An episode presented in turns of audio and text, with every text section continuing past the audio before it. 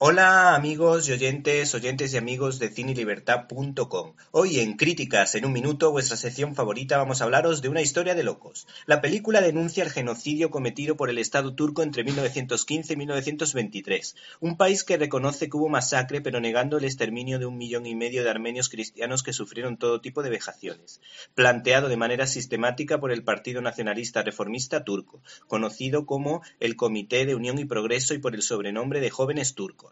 El largometraje comienza con el magnicidio de uno de los líderes turcos, Mehmet Talat, a manos del armenio Soghomon Telirian, que lo acusaba de haber liquidado a todos los habitantes de una aldea.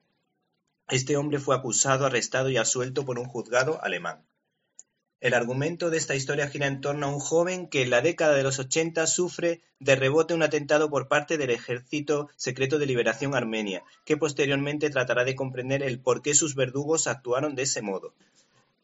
Una historia de locos está hábilmente relatada por el cineasta francés Robert Guédiguian, recordado por películas maravillosas como El cumpleaños de Ariane o Las nieves del clima. ¿Te está gustando este episodio? Hazte fan desde el botón Apoyar del podcast de Nivos. Elige tu aportación y podrás escuchar este y el resto de sus episodios extra. Además, ayudarás a su productor a seguir creando contenido con la misma pasión y dedicación.